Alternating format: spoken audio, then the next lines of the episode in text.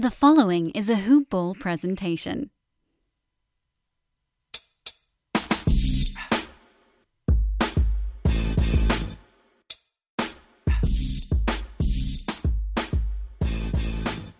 Yo, welcome to another edition of NBA Today Hoop Ball presentation.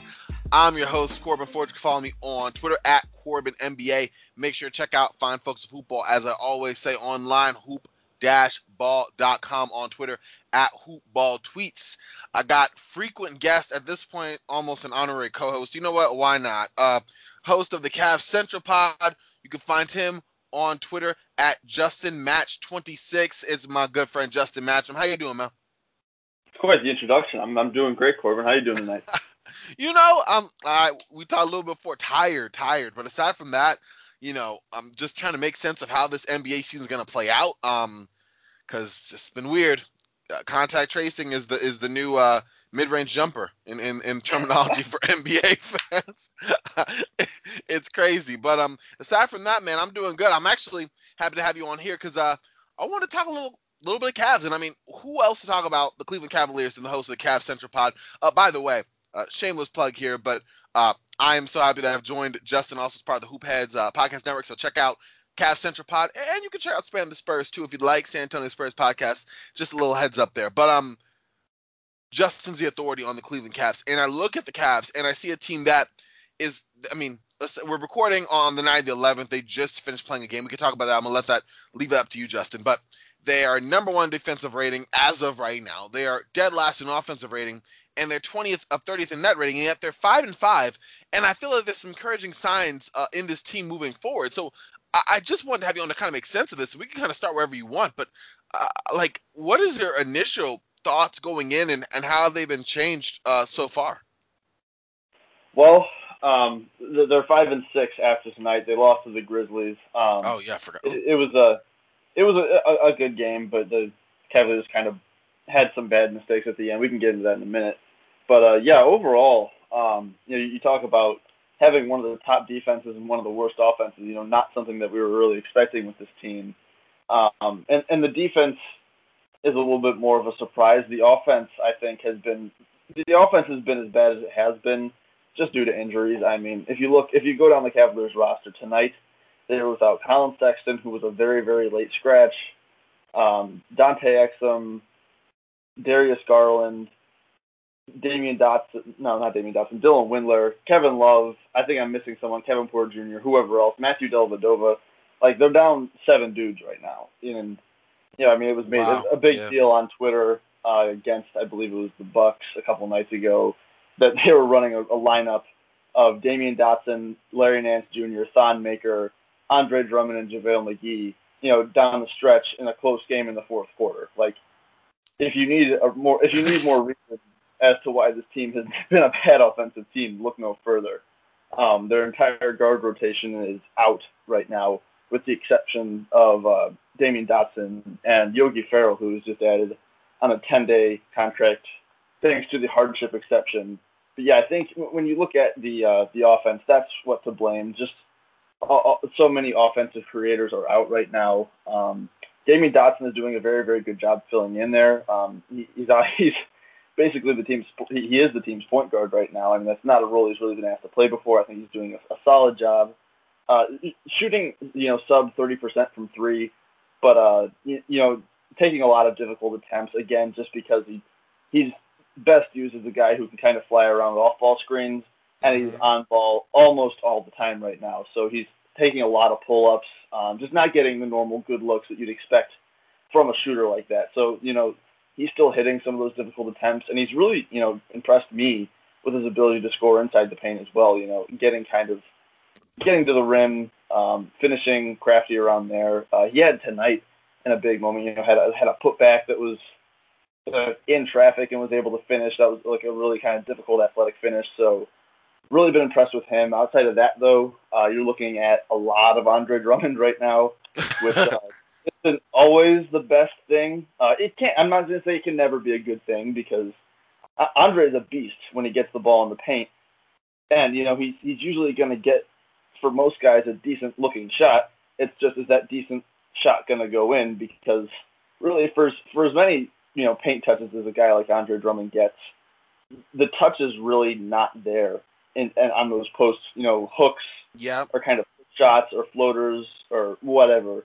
Mm-hmm. You know, it seems like he does miss a lot of bunnies, but at the same time, you know, he's able to use his, you know, just force to, you know, get in there and create super easy looks. I mean, even against Jonas Valanciunas tonight, you know, he was bullying him around the rim, able to push him out of the way. That's not an easy thing to do for a lot of people. So they've looked there for quite a bit of offense.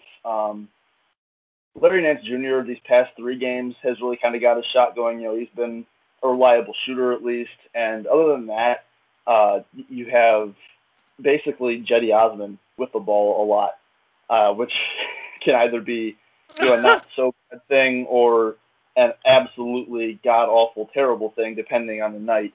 It seems like with Jedi right now, it's either, you know, shooting like 4 or 6 from three, you know, like 16 points, 7 assists, or it's like 4 points and, you know, 2 assists and a rebound on like 1 of 11 shooting. It's been very hit or miss for Jedi all season. And, you know, at the beginning of the year, it kind of seemed like, oh my gosh, like Jedi's like on fire right now. Like, you know, we've talked about this team so much, but one thing that was never really brought up was that, you know, was Jedi maybe an improved player. I think that's kind of out of the window now. You know, I won't say it's out of the window because his role has changed so much, but I would say that the shooting was kind of, when you look at things that, you know, this Cavalier team got off to such a hot start, you kind of try to find things that aren't so sustainable. I think that Jedi's shooting was one thing that was kind of identified, at least by me, as not so sustainable in this really, really hot start, and I think that's proven correct so far. Tonight I thought he played a fine game, but there have been, again, some really good nights, and with his increased ball handling role, he's had multiple nights with 7 assists as well. Like, he's done some good things. There's just also really, really low moments and really, really bad nights as well. Yeah. I was going to say, and we talked about him, like you said, when we were doing our Cavs preview a while back, and I wonder if, and we haven't seen him play, so it was hard to kind of gauge the potential impact, but I'm going to ask anyway, because that's what I do. If Kevin Porter Jr. was available right now, do you think he would have a less of a role? And we talked about this because I think the reason I bring that up is because we had thought about where he was in the Cavs hierarchy before the season started and whether he'd be the starting 3, what would happen, some of his improvements during preseason. And, I mean, I just wonder if, not just with the way he's been playing, but also having someone like Kevin Porter Jr., we kind of talk about him and whether he'd have such a prominent role, especially with the ways that Isaac Okoro, in the limited time that he's been playing, has been. But I wonder if Chetty's best role is more of like a 9th, 10th guy. Well, I think you said it perfectly there. I mean, that is his role. It's kind of just a shooter off the bench in that kind of 9th, 10th man role. Ideally, you don't want him on the ball a ton. You know, I mean, you can get something that's done sometimes, but there's also just so many moments that end in, you know, really kind of bad turnovers or just, you know, he's really, you know, for as big as he is and, you know, as seemingly strong as he might be, he's really not. He struggles to create space on his drives or, you know, trying to just create space in the mid-range. It's really just not something that he thrives with. And, you know, you talk about a guy like Kevin Porter Jr., that was someone that, you know, coming into the season, obviously we didn't know what situation he was going to be in, the situation he's in right now. You know, we still don't know when he's going to come back.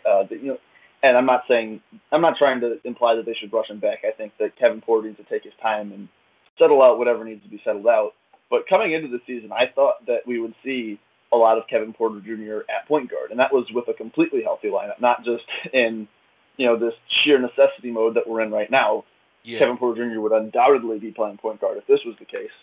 But yeah, I think you're exactly right there.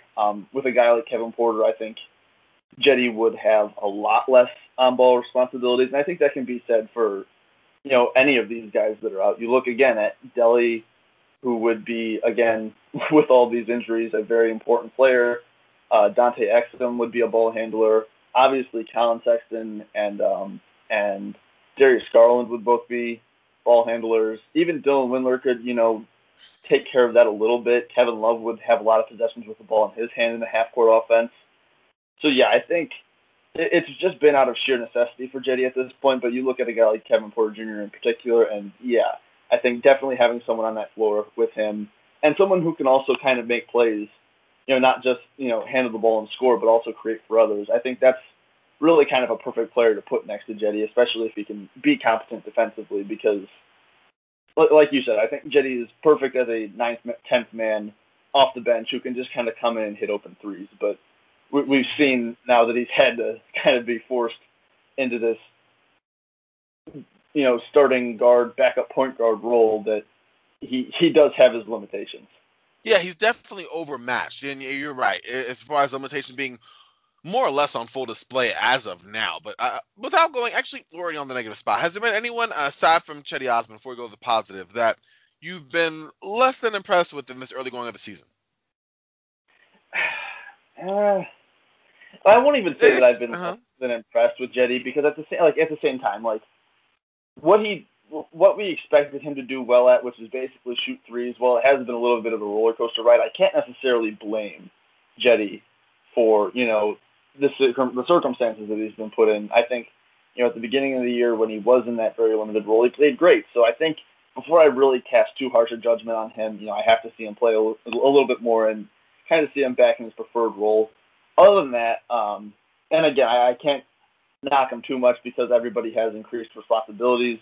Andre Drummond is, you know, someone who just kind of makes you want to pull your hair out sometimes.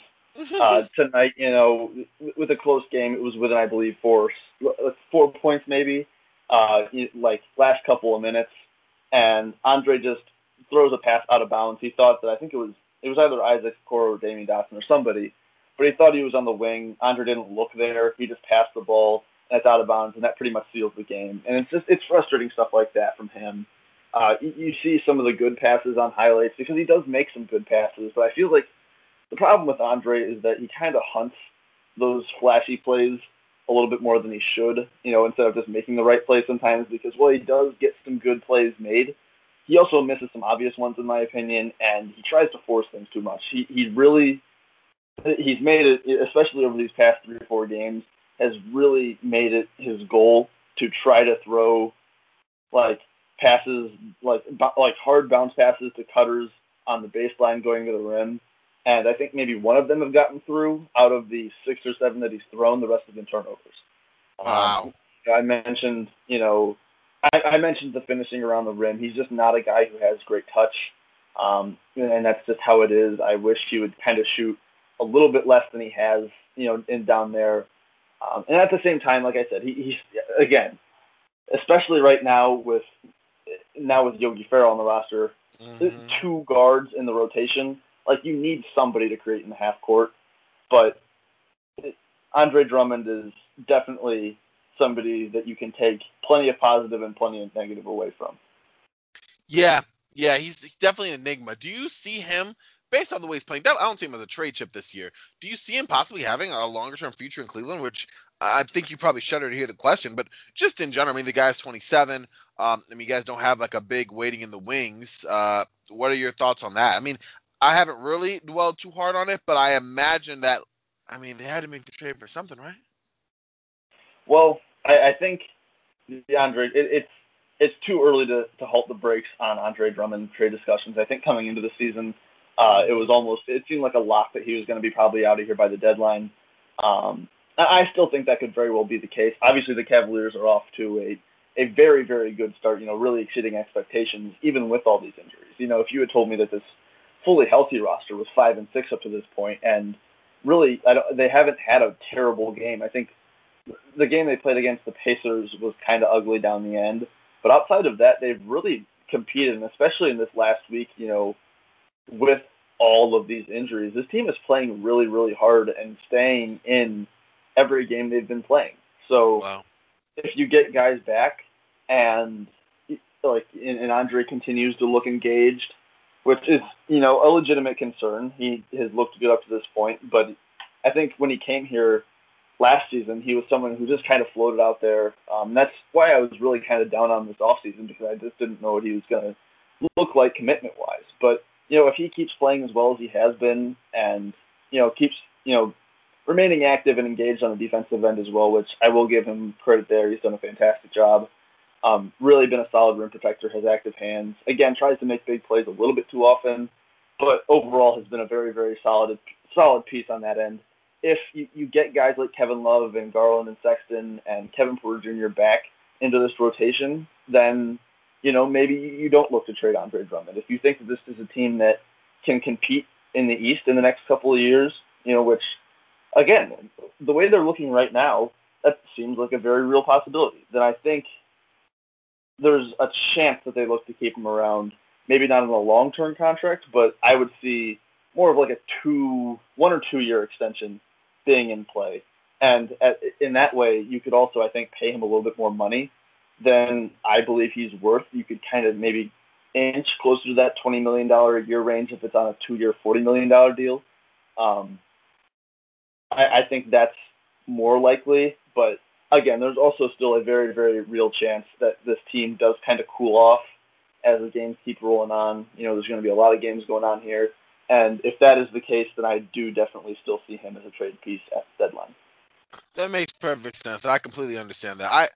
I think he's an interesting one because he is the one guy who's not really locked into your core for Cleveland that could possibly be, at least for like the next couple of years. He kind of ages out of his prime. He's still probably square in it and for a couple more years at that. But he's like that one question mark I have. But going from that, the question mark to two guys who look to be part of the core moving forward and actually created a lot of excitement early on. We got the Sexton backcourt, which I love that name. Darius Garland and Collin Sexton. What do you like, not like from them, from what you've seen, obviously, so far this season? I've loved it. I've loved both of their play. Obviously, it sucks that they've both been dealing with injuries again this past week or so. But, yeah, it's been great to watch them. You know, the Sexton nickname has been around in inner Cavs circles for a while now, ever since Garland was drafted, really, and it's nice to see the nickname finally come out. It's unleashed. But it's unleashed, and for good reason. I mean, they've been playing great. Looking at Darius Garland in particular, one concern that I had with him in the preseason was that he was turning the ball over a lot. He, in the games he's played so far in the regular season, really, really cleaned that up. And, you know, that was kind of the concern between the two of them is, you know, yeah, Darius is a little bit more like a floor general, but neither of them really are. Darius did, I believe, have a 21-12 game earlier on in the year, and that just kind of shows his growth as a playmaker. I think overall he's just able to create looks a lot better this year than last, both for himself and for others. We talked about, you know, how much more explosive he is, how much shiftier he is. You know, the shots weren't always falling from deep, but again, I think that's something that, you know, is going to come with him. He's too good of a shooter. He always has been. He was last year. Mm-hmm. You know, you expect that to really, really come around and become a real weapon for him. But he's really been able to attack the paint this year in a way that he wasn't last year. And, you know, kind of something that I was looking at with him that I kind of wanted to see improve was getting to the foul line this season more so than last. He, I think, averaged one free throw a game last season, and honestly, I don't think it's much higher than that this season, but the difference is he still is getting in the paint and getting good looks, again, for himself and for others. Still not somebody that creates a whole lot of contact on his drives, but, you know, has really, really developed a really nice floater, and is just finishing not really through people, but around people really, really, really well. Again, just able to, you know, get the right angles off the glass, able to get it just out of the reach of whoever the defender is. And defensively, I think he's taken some steps too. You know, just as far as, again, having an improved physique, you know, looking more explosive, getting a little bit leaner, a little bit stronger, having another year under his belt just to, you know, be able to read NBA defenses, having the game slow down for him a little bit. I think he's in better position, you know, than he was last year, which is an expected growth from year one to year two. We're seeing him fight through screens a little bit more so than last year. You know, that was a big problem with both Collin and Darius, is that they just died whenever they got, you know, screened on the ball. Like I said, both him and Sexton, that has really not been the case this year. Getting onto Sexton, Sexton is a lot stronger, just like Darius. Overall, you know, has been competing on the defensive end.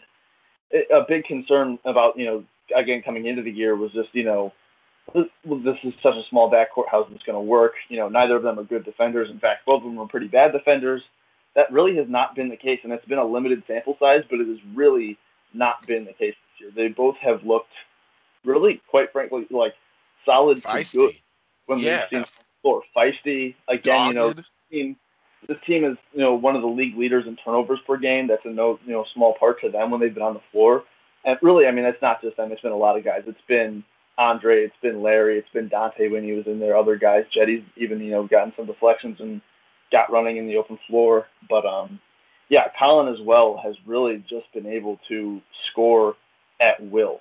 I think that's something that, we've really been seeing from him this year is Darius has improved on the offensive end, but Collin has become a force. His ability to, get into the lane, and he kind of has that push shot that kind of, maybe 6 feet from the rim, kind of stop and take it from there has been, really, really an unguardable shot for him. He's getting it to go, like I said earlier, at will. He's looking, he's continuing to prove that his three-point shot is legit. He's hit at a very good rate. I don't have the numbers out in front of me, but at a very good rate there as well. And overall, I think the playmaking is it might be slow, but it is coming along. Overall, he's making the right reads. He's had some really, really, and again, the assist numbers are still not great, but you can just see some of the that he's making this year are leaps and bounds better than years past, especially looking at his rookie year. It's just a little bit of flash in some of his passes as well, which is not something that you've seen in the past. So, overall, I believe that the hype, that we're seeing about those two is real. I'm looking forward to seeing them get back on the floor together. Again, Collin was a literally last-minute scratch tonight. He injured his ankle a few games ago. He was right up until about when they announced the starting lineups, really. He was expected to be good to go, and then he was out with the ankle injury. So they play again tomorrow. Today, if you're listening to this, they play the Jazz. I expect that he will probably be in the lineup then, but we'll have to see. That's something I've definitely been impressed by, their maturation and rapid, especially for Garland, because I was hounding when he first drafted and then with rookie year. On the one hand, we all know as basketball fans that rookie guards take probably one of the longest times to develop in terms of competent basketball, especially at the lead guard position. But I thought it was rough. Even for that, I'm like, I don't know, y'all. But with that being said, he's looked a lot better so far.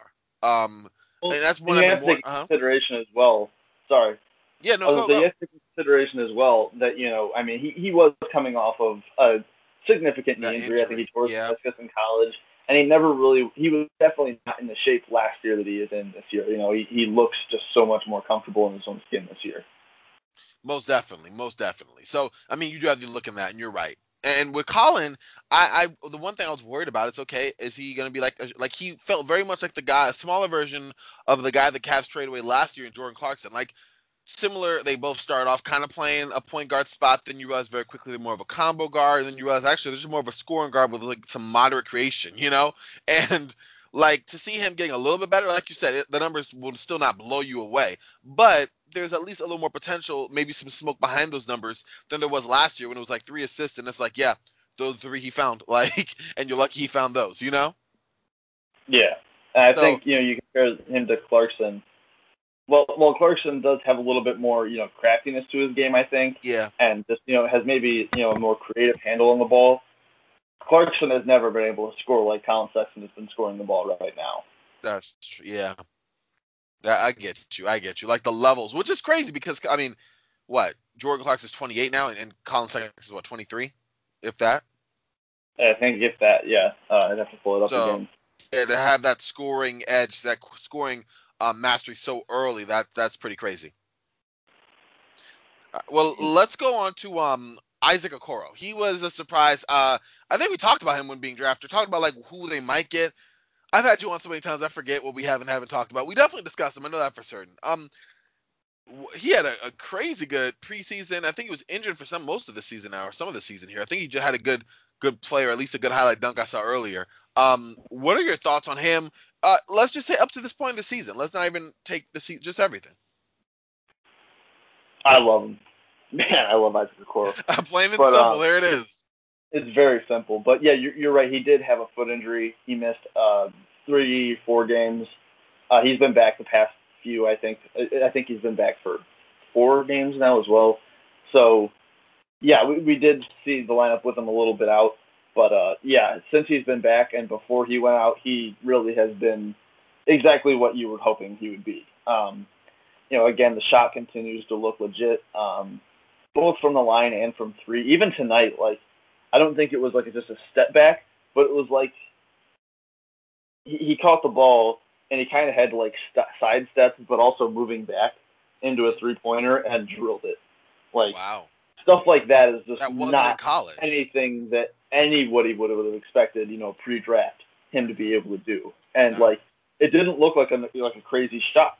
You know, I mean, it wasn't JaVale McGee taking a three out there. Like, his form looks good. He looks comfortable taking it, and he's been making them. The defensive end is obvious. You know, just he is, especially for a rookie, an unbelievable transition defender. There have been so many times this year where even on 2-on-1 breaks, you know, and he's the lone defender and he's gotten a stop. Obviously, we've seen some of the highlight plays you know, against the Grizzlies a couple of nights ago, had that chase down block that kind of sealed the game. He ended up getting a backdoor layup as well to really put the game out of reach. But, you know, just especially, you know, just knowing where to be on defense at all times. Especially for a team that has run both man and zone defense. He's always in the right spot. He always makes right reads. Again, someone who is super-duper active when the ball's in the air on passes. Has done a great job getting into passing lanes and getting steals and deflections. You know, a very disciplined for his age. He still makes mistakes there. But, you know, like, there have been multiple opportunities where, you know, the guys like to try to kind of bait fouls on closeouts, where they'll kind of pump fake the shot and then they'll come down with it and then go back up.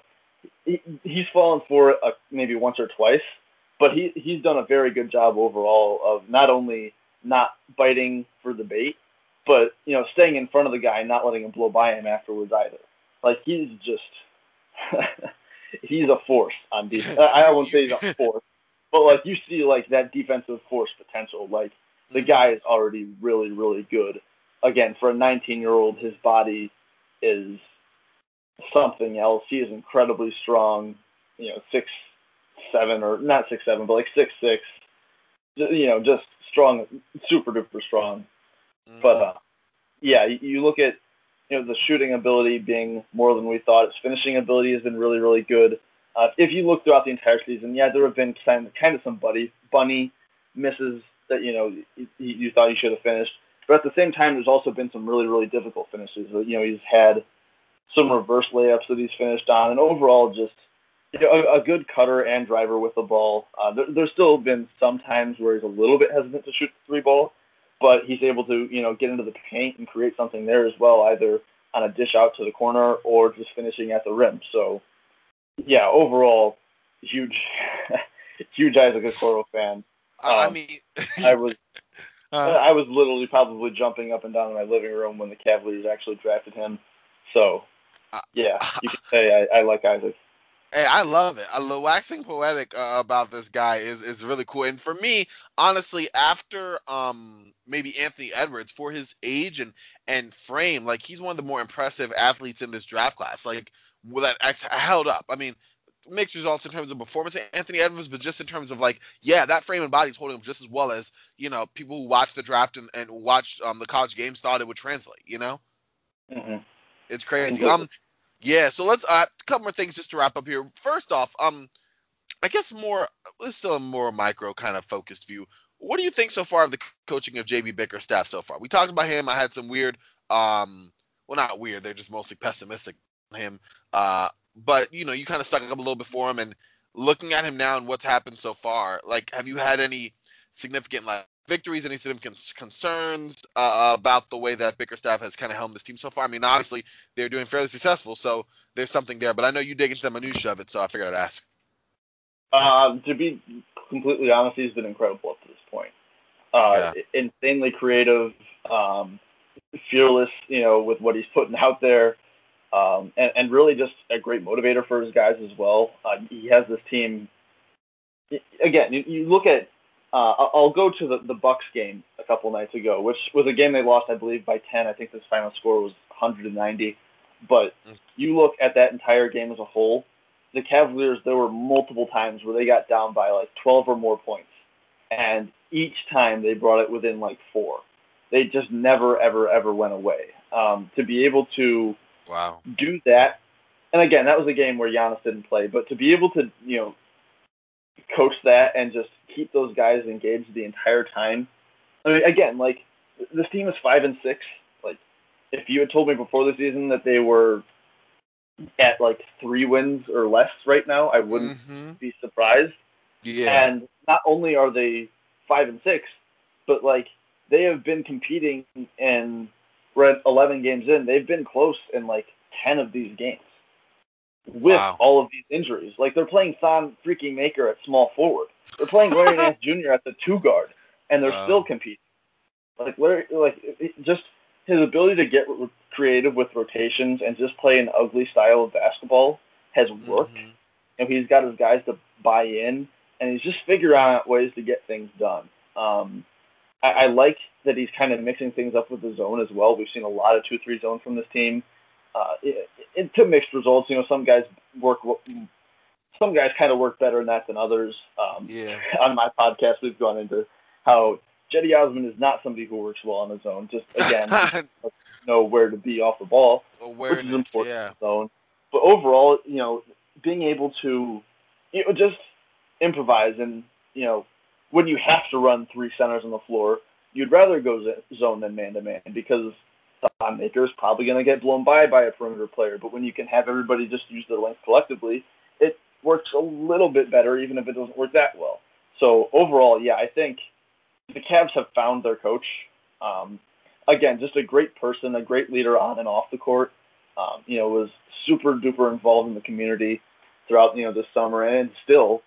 So yeah, I don't have a lot of positive, or I don't have a lot of negative things to say, you know, overall about him and about this team in general. You know, I mean, they've way outperformed most people's expectations, and I think it's really been a group effort. It's not just 1 or 2 guys that have, you know, really shown a massive leap. It's really been very, very solid, if not outstanding, play across the board. I thought just a cumulative effort to kind of bring them to where they are now. All right, so I guess my last, 2 questions here. Just from seeing them, and this is from someone who, in myself, I watched one of their second game in full and then just parts of their game since then. And I'm going to recap. I was trying to prep and watch some more, but I don't consider watching the full, like, highlights, like the extended condensed game as, like, really watching them, because you don't really get a feel for them. So I'm going to do some more of that hopefully this weekend. But in general, the reason that they've been playing well, and you said there's some signs of long-term, let's just say continuation in terms of the types of positive growth they've showed. Where, like, what specifically do you think they can tap into for, you expect some regression, but to kind of continue to be on the same path that they are? And how does this change the way you looked at Cleveland before going into the season, talking about their core, their outlook for the season, everything from there? Obviously, we're kind of adjusting on the fly, and it's a little too early to tell, of course, but just from what you've seen, especially with some of these signs, as you said, possibly being just more than a flash in the pan. And it's interesting because, you know, you look at just, you know, talking about it being a flash in the pan. It's not like, you know, they have hot shooting right now.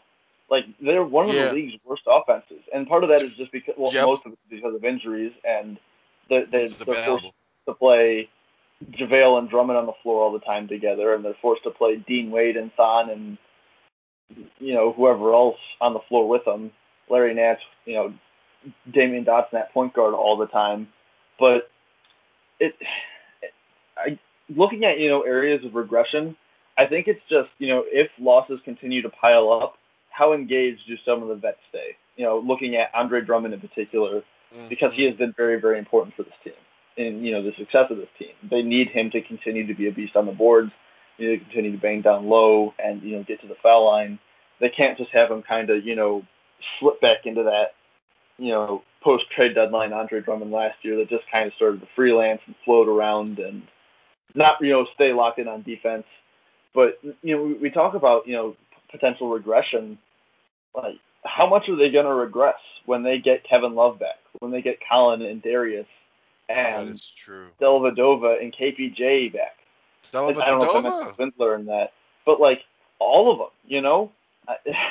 Dellavedova is huge for this team right now. I know they just got Yogi Ferrell, but like Dellavedova would be super duper important on this team as currently constructed with all these injuries, just because of the sheer need of a ball handler and playmaker.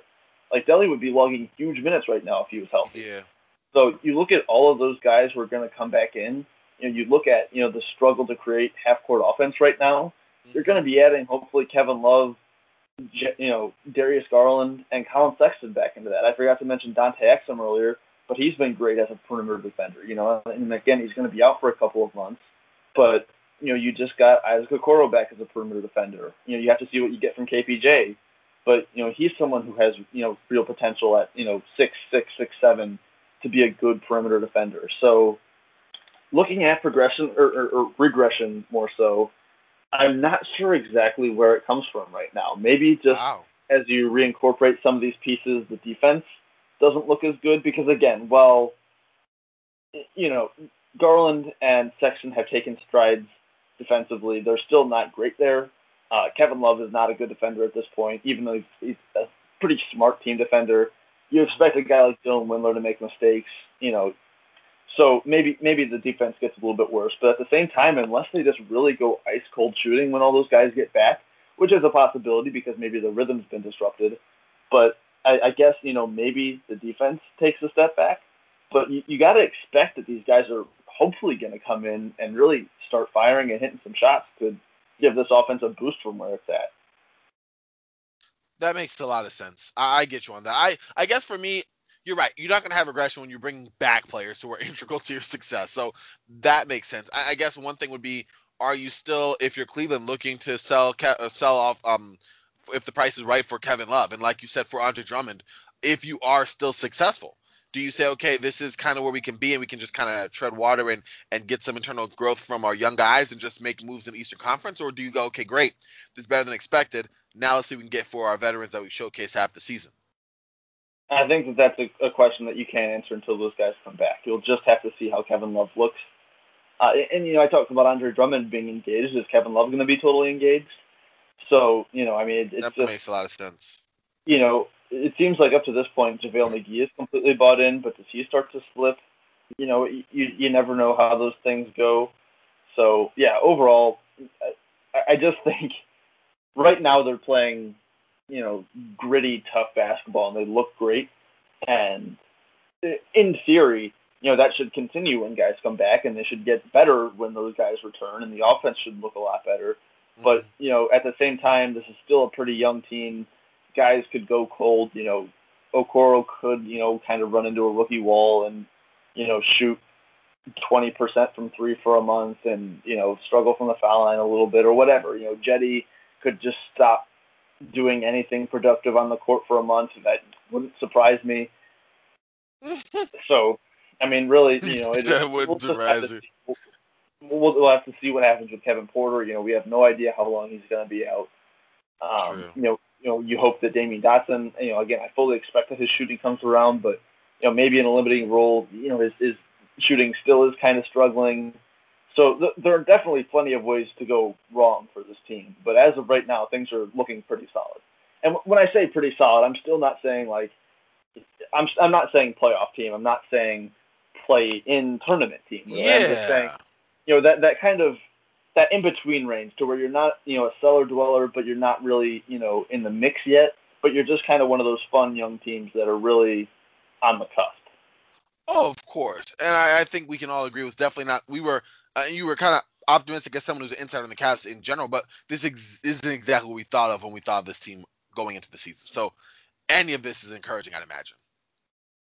Yeah, absolutely. And just looking at one more encouraging piece on this team, Dean Wade has been great. I just want to say that real quick. I was waiting. You know you love some Dean Wade. I said it on Twitter. God, I love Dean Wade. He has been fantastic for this team. Again, someone who was out of the rotation early just because, you know, the power forward spot is kind of deep on this team. But, again, with all these injuries, he's came in. And we've been playing Dean Wade at the three, and he's been playing really, really well. Kind of struggled to hit shots, early on when he got minutes. But again, the past few games, he's been knocking down his threes. He's, taking them with confidence, which is, kind of one of my biggest knocks on him last year, is that he just didn't look comfortable on the floor. That seems to be completely gone. He's taking contested threes and making some of them. But overall, I think he's had, a perfect shooting night this year as well, where he went like 3 for 3 or 2 for 2. He may have even, I think, the last two games he played before tonight, he shot 3 for 3 and 2 for 2 from the field, if I'm not wrong. But wow. Overall has been, like, in a more limited role, again, he's been about a 15-minute per game guy. But overall, has looked exactly how you want Dean Wade to look. He's a guy who's able to get in there and get some rebounds. He's much better than I thought he was going to be defensively this year as well. I kind of thought he was going to be kind of slow-footed, and we'd kind of be talking about, well, what position does he guard? He's not really quick enough to guard fours, on the perimeter, but he's also definitely not big enough to guard fives. He's proven that he can guard threes this year. He's playing in these big lineups at the small forward spot and having success. Like, he's not a, a super athlete, but he's a much better lateral defender. He has much more lateral quickness than I thought. Like, he's able to stay in front of guys, which is, again, super duper important. Like, even, going back to preseason, like, watching him stay in front of guys and just not get beat like I expected him to has been really, really important. And since the shot has started falling, it's like Dean Wade is, like, actually maybe a guy for this team, which would be great. Another guy to add to that young core I got going. This is it's an interesting team to look at moving forward, especially with, like you said, how well they've come out the gate. I knew I was going to get some Dean Love from you, so I'm glad I left the option open. I was going to ask you, did you have any other players, points, anything about the Cavs you wanted to bring up before I let you go? Just that listeners should kind of be looking in, because let's be real, unless you're an NBA diehard or you're, watching the great Andre Drummond, he made the rounds on Twitter with that beautiful flip shot that went backwards. Most people on the outside looking in aren't really – that was a beautiful shot, man. I had to. But, like aside from this great content you've given me already, what is, like, 1 or 2 points that you think that just for someone who's not watching Cleveland for whatever reason, what is something they should be aware of about this team before we get out of here? Point JaVale is real. Point JaVale is real. JaVale McGee. Watch tonight's game against the Grizzlies. Watch a couple games before. Like, this dude is taking the ball the length of the floor, and for some reason, like, people just, like, and I'm assuming, like, this is not sustainable, because people are going to start realizing, like, why on earth are we just letting JaVale McGee drive the length of the floor? Like, I think what's kind of happening here is, like, it's just JaVale. Like, he's not going to do anything. So what happens is, everyone just kind of shrugs him off. He gets literally the length of the floor to where he has momentum in a one-on-one against, whatever center is, finally picking him up at the rim. And he's had literally like 4 or 5 layups like that this year, including a couple tonight. So, yeah, had to get my little JaVale spin in there. He's taking threes with mixed results. It's fun-ish, except for when it's not. But, I saw. I think it was a clip of him just confidently taking a three. Unlike he would, like, he took six. He took 6. He made 3 in Los Angeles last year, and it was garbage time or whatever. But this is the middle of the action. Like, I'm just gonna take a three. I'm like, what? Like, this is not your huh? I said he's pretty much been taking 1 a game this year. Wow, this ain't your papa's JaVale McGee, y'all. This is something else. Wow, that's what's up, man. Hey, Justin, thank you for coming on. Give me some of your time talking Cavs. I'm going to think about that JaVale McGee Unleashed well into the evening now. But aside from on Twitter, at Match26, where can they find you and your work? Obviously, host of the Cavs Central Pod. Check that out, y'all. Basically a better version of what was done here with some more insight and probably better questions. But just a really good, in-depth Cleveland Cavaliers pod. But share anything else you got, Justin. You pretty much you nailed it. Yeah, check out Cavalier Central. We're on Twitter at Cavs Central Pod. Putting out episodes every Monday and Thursday. That's been going all through the season. It'll keep on going. I think we just reached 50 episodes there. So congrats, man. But Yeah, follow me on Twitter at JustinMatch26. And just because I can't leave any Cavalier unmentioned, shout out to Thon Maker, shout out to Marques Bolden, shout out to Lamar Stevens, and shout out to Yogi Ferrell, my new favorite Cavalier. Just kidding. But before we get out of here, Yogi Ferrell had a nice night. I think he had like 9 points and a couple, I think at least one steal. But yeah, Yogi got picked up on the hardship exception, and he played well tonight. So had a couple mid-range shots, had a block that was impressive, but it was a foul. But either way, he's been fun. He was a fun guy to have tonight. There you go. Yeah, you got the pocket rocket and Yogi Ferrell as well to this team. Hey, Justin, I know what's going on here, man. We'll have you on again real soon. Thanks again for hopping on. Shout out to Yogi Ferrell. And this is it for NBA Today. Until tomorrow, I'm Frosty. Y'all stay frosty. And I'll talk to y'all then. All right, y'all.